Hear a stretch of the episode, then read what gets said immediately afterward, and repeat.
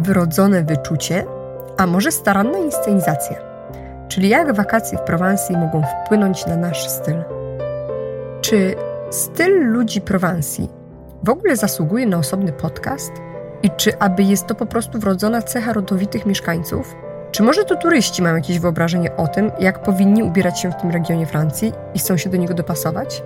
Niezależnie od tego, co jest prawdą i co było pierwsze, gdy wjeżdżamy do Prowansji, faktycznie ma się wrażenie, że wszyscy skrzyknęli się dzień wcześniej, aby dostosować się do jednego dress codu. I to bardzo ładnego i przyjemnego dla oka dress codu. I w dzisiejszym odcinku opowiem trochę o tym, jak udało się stworzyć taką krainę świetnego stylu.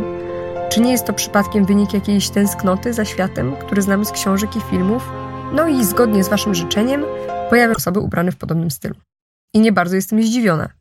Przecież sama zapakowałam do swojej walizki podobne rzeczy. Nikt mi oczywiście nie kazał tego zrobić. I szczerze mówiąc, zbyt wiele o tym nawet nie myślałam. Po prostu jakoś tak wyszło. Moja podświadomość zupełnie nie miała zamiaru przeciwstawiać się temu prowansalskiemu konformizmowi. Właściwie to wpadła w niego jak śliwka w kompot. Ale o to w sumie przecież chodzi, aby na wakacjach zanurzyć się w czymś po uszy, prawda? Prawda.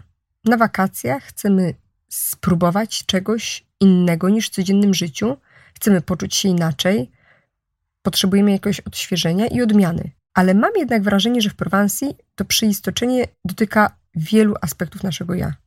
Tu nie chodzi tylko o to, aby tam przyjechać, odpocząć i wrócić. Ten, kto przyjeżdża do Prowansji, szybko zaczyna się czuć tak, jakby był elementem pewnego spektaklu. Z początku pojawia się w nas pewna podejrzliwość, gdy przechadzamy się tymi wszystkimi pięknymi prowansalskimi miasteczkami i sprawdzamy, czy gdzieś za kolejną fasadą kamienicy nie kończy się już ta perfekcyjna inscenizacja. Że i owszem, na głównym rynku miasteczku jest przepiękny targ, ale to przecież nie może być tak idealne i naturalne jednocześnie. Ma się wrażenie, że zaraz reżyser krzyknie cięcie, a z za rogu wyskoczy kostiumografka, która poprawi panu przede mną kołnierzy koszuli. Ale nic takiego się nie dzieje. To mieszkańcy i o dziwo turyści są tymi reżyserami, scenografami i kostiumografami w jednym. Każdy dokłada swoją małą cegiełkę do końcowego efektu, który składa się na krajobraz jak z filmów. No to jak to osiągnąć? Skąd bierze się ta jednomyślność? Ja byłabym na pewno nie do końca szczera z wami, gdybym powiedziała, że urok Prowansji i jej spójność to efekt tylko spontanicznego wyczucia turystów. To także, a może przede wszystkim, zasługa surowej polityki całego regionu, która ma za zadanie pilnie strzec Prowansji i kreować ją na kształt raju utraconego dla Europejczyków. A gdy otacza cię piękna, niezakłócona banerami i samowolką budowlaną architektura, ciągnące się po horyzont winnice, drogi obsadzone cyprysami i pola lawendy, to sam zaczynasz myśleć o tym, aby tego pejzażu nie burzyć swoim t-shirtem z neonowym napisem. Miło jest się poczuć elementem tej pięknej układanki. I przyjezdni próbują to poczuć na kilka sposobów. Niektórzy silą się na przykład na um, połamane sentencje francuskie, no ale jeżeli umiejętności językowe nam na to zupełnie nie pozwalają, to może chociaż strój sprawi, że wtopimy się w ten obraz. I nikt nie zorientuje się, że my tutaj tak tylko na chwilkę. Prowansja wymaga pewnego dostosowania.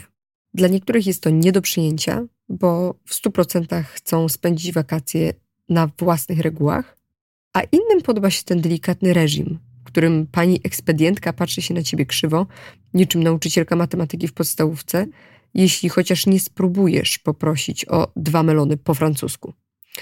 E, myślę więc, że to zarówno motywacja wewnętrzna, jak i zewnętrzna sprawia, że ludzie z całej Europy przyjeżdżają tu i posłusznie, jak jeden mąż, chodzą w wiklinowych kapeluszach i espadrylach. Mieszkańcy pilnują w jakimś sensie tego, abyś im nie popsuł tego przedstawienia, no bo wykonują wiele pracy nad tym pięknym końcowym efektem. Ja spotkałam się nawet z takimi opiniami, że Prowansja to raczej makieta, a nie prawdziwa kraina, mm, że czasami z drzew oliwnych nie zbiera się nawet oliwek, bo mają one służyć tylko jako element krajobrazu ku uciesze turystom. No ale ja na własne oczy widziałam oliwy z dumnym napisem Made in Provence. Ale podejrzewam, że w tej plotce jakieś źdźbło prawdy pewnie się znajduje. Chciałabym być czasem bardziej naiwna, ale zdaję sobie sprawę, że moje ukochane Santrem i jego okolice z wszystkimi pięknymi chateau i winnicami naokoło to trochę taki prowansalski Disneyland.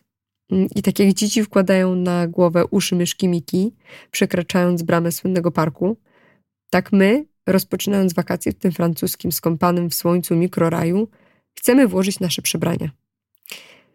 Pewnie trochę przesadzam, bo przecież z uszami myszki Miki na głowie nie bardzo chcę spędzić później resztę lata w moim mieście, a te zapożyczenia prowansalskiego stylu trwają przy mojej letniej garderobie od lat.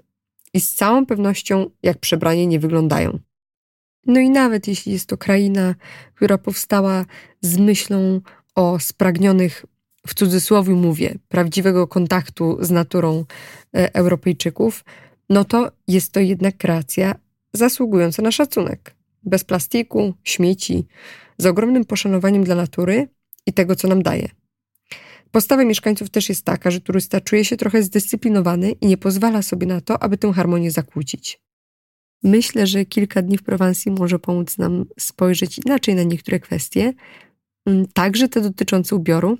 A ponieważ prosiłyście mnie, aby w tym podcaście znalazły się przede wszystkim konkretne tipy dotyczące ubioru, no to kończę już e, rozważania na temat tego, dlaczego ta kraina jest tak umiłowana przez wszystkich tych, którzy kochają piękne widoki, przez malarzy i pisarzy. I przechodzę konkretnie do tego, czym ten prowansalski styl jest. Kilkanaście lat temu Ridley Scott postanowił zekranizować słynną powieść Petera Maila Dobry Rok. Historia ta jest stara jak świat. Ambitny i cyniczny rekin finansjery dziedziczy stare chateau po swoim ukochanym wujku yy, wraz z winnicą. Yy, I to wydarzenie gwałtownie i mimowoli wyrywa go z jego świata i przenosi prosto do serca Prowansji.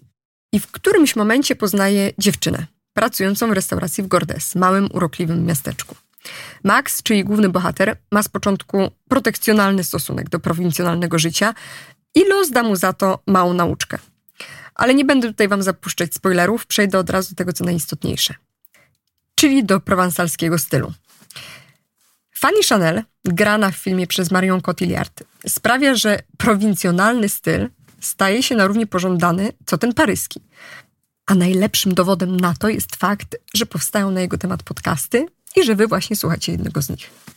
No więc oglądałam ten film prawie 20 lat temu, kiedy wszedł do kin, jakieś 5 lat temu, gdy byłam już dorosłą kobietą, no i teraz, tuż przed stworzeniem tego podcastu. I za każdym razem miałam wrażenie, że Fanny Chanel wygląda po prostu świetnie. Być może nie jakoś super modnie.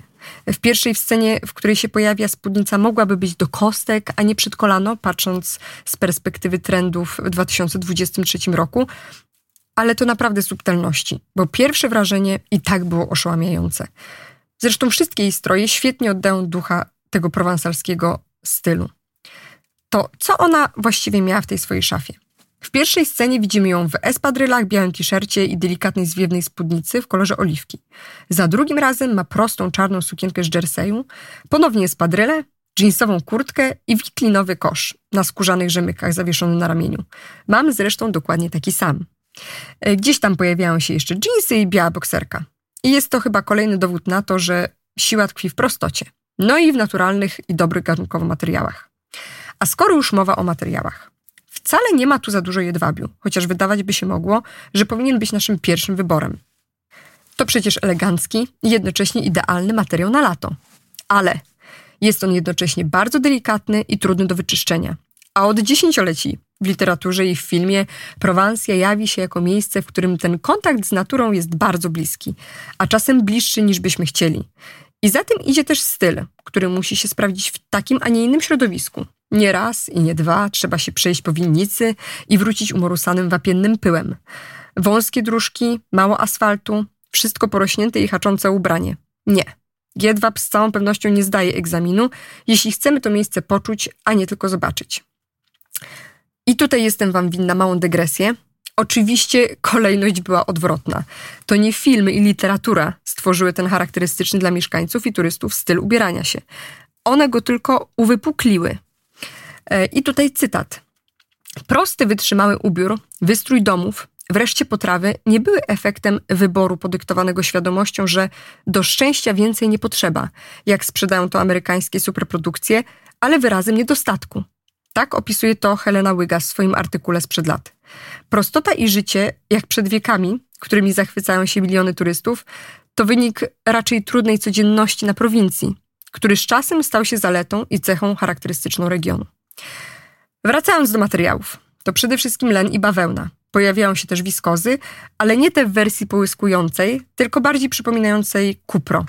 Właściwie nie widać tu poliestru ani mocno dopasowanych ubrań. Jeśli już natrafimy na kwiecistą sukienkę, to będzie to raczej wzór łączki w delikatnych kolorach, a nie seledynowa kreacja rodem z seksu w Wielkim Mieście. Co do kolorów. Dziewczyna z obrazów pokazujących francuską prowincję spędza dużo czasu na świeżym powietrzu, więc jej ubrania szybko blakną na ostrym słońcu. Do ich barwienia używa się naturalnych składników, więc o neonach z egzotycznych puszczy raczej nie pomyśli. Strój wpisuje się w otoczenie i to ono jest największą inspiracją. Paleta barw jest dosyć szeroka, bo mamy tutaj oczywiście biel, czyli podstawę, czerń, brązy, odcienie oliwkowe, ale też akcenty na przykład świeżej pomarańczy, które od razu przypominają mi soczyste wnętrze melonów. Najsłynniejszy owoc z Prowansji, na cześć którego odbywa się w Prowansji nawet osobny festiwal. Wszystkie te barwy ułożone są jednak w takie zestawy, że ma się wrażenie, jakby każdy jeden wyszedł spod ręki tego samego projektanta. Dzięki naturalnym kolorom i dodatkom wszystko wygląda niezobowiązująco, a jednocześnie bardzo schludnie. Dodatki to oczywiście wszystko to, z czego od setek lat tworzyło się tu rzeczy codziennego użytku. Naturalny sznurek, wiklina, skóra i zamsz. Espadryle, kapelusz i kosz to trio, które sprawi, że nasza biurowa sukienka nada się nawet na kolację w gaju oliwnym. A wracając do troski, z jaką mieszkańcy dbają o to, aby ich region zachował swój charakter, mimo milionów turystów. W sklepikach i straganach znajdziecie właściwie wyłącznie regionalne produkty i są one, sprawdziłam na własnej skórze, naprawdę świetnej jakości. Znajdziecie w ofercie nie tylko kosmetyki, sery czy przyprawy, ale także ubrania. Mieszkańcy bardzo pilnują tego, aby na miejskich targach sprzedawane było tylko to, co wykonane z miłością i wielką starannością. Jeśli więc zbłąkany turysta zgubi na lotnisku bagaż albo uzna, że jego fioletowy t-shirt z napisem Balenciaga przestał mu się podobać wraz z ujrzeniem cyprysów na horyzoncie, to w mig uzupełni swoją wakacyjną garderobę o klasyki. Jeśli więc zdarzy się tak, że będziecie zmuszeni ubrać się w to, co znajdziecie na miejscu, to mimo woli wpiszecie się w prowansalski stereotyp i dołączycie do grona świetnie ubranych statystów. Brzmi strasznie? Być może, ale biała lniana koszula, którą kupiliśmy mężowi 5 lat temu w miejscowości Lacoste, jest od tego czasu jego ulubioną i sprawdziła się zarówno na polach lawendy, jak i na openerze. A co ja zapakowałam do walizki na te piękne cztery dni? Białe sukienki, jedną parę shortów, koszulę w kolorze jasnego błękitu, oczywiście kosz i wiązane skórzane sandały. Jedną czarną sukienkę na wieczór i stare espadryle od Castanera. Duch nowoczesności objawił się w moim bagażu pod postacią kremu z filtrem. Akurat w tym miejscu wcale nie potrzebowałam więcej. Styl prowansalski jest nieczuły na upływ czasu i zmieniające się trendy z jednego prostego powodu. Wynika z funkcji. Proste zestawy i naturalne kolory idealnie komponują się w otoczenie i sprawdzają się zarówno wtedy, gdy mieszkamy w Prowansji, jak i wtedy, gdy przyjechaliśmy tu po to, aby pozwiedzać wybudowane na wzgórzach stare miasteczka. Podejrzewam, że po paru tygodniach styl prowansalski może nam się trochę znudzić, ale zapewniam, że za rok te utarte schematy sprawią, że szybciej odnajdziemy się w modzie letniej. Prowansja ma nam przypomnieć o tym, jak wspaniałe i ważne są proste przyjemności. To oczywiście naiwność sądzić, że po kilku dniach napawania się śpiewem cykat, zapachem rozgrzanych od skwaru platanów i dotykiem przyjemnie chłodnych, wapiennych ścian jakiegoś starego szato, wrócimy do domu z czymś, co zmieni na plus też tę naszą nieprowansarską codzienność. A może jednak? Przecież mogą to być malutkie zmiany. Niech to będzie kilka chwil przy śniadaniu, kiedy patrzymy za okno na szumiące liście buków, powiedzmy, równie pięknych jak cyprysy. A w szafie może to być lniana prosta sukienka, która przywoła wakacyjne doznania. Być może ten wystudiowany strój to kolejna klisza, w którą wpadamy. Być może trzeba będzie przez chwilę przemyśleć to, co pakujemy do walizki, ale czy przez to, że musimy się trochę bardziej postarać, nauczyć czegoś nowego i spojrzeć z pokorą na otoczenie, to nasza wyprawa staje się przez to mniej urzekająca? To już pozostawiam w Waszej ocenie. Dziękuję Wam za odsłuchanie tego podcastu. Zapraszam do subskrypcji mojego kanału. Dzięki temu nie przeoczycie żadnego kolejnego odcinka, na przykład tego o fotografii i tym, jak zmieniła się ona na przestrzeni ostatnich kilku lat.